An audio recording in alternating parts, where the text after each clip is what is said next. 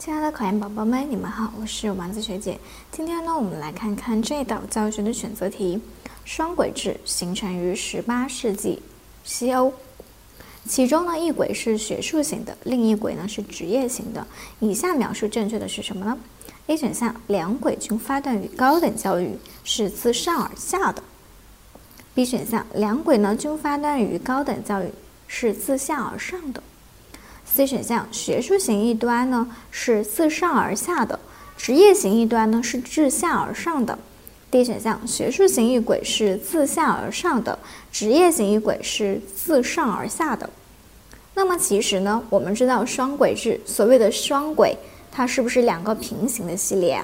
那一轨的自上而下，它的结构呢其实是大学到中学这样的一个系统。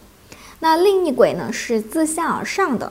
那它的结构呢是小学、初等职业学校这样的一个系统。那两轨呢，它的差异是非常大的，而且呢，两轨是不相通的，对吧？这是非常强烈的一种阶级性。所以呢，这道题呢，应该选择我们的 C 选项。你做对了吗？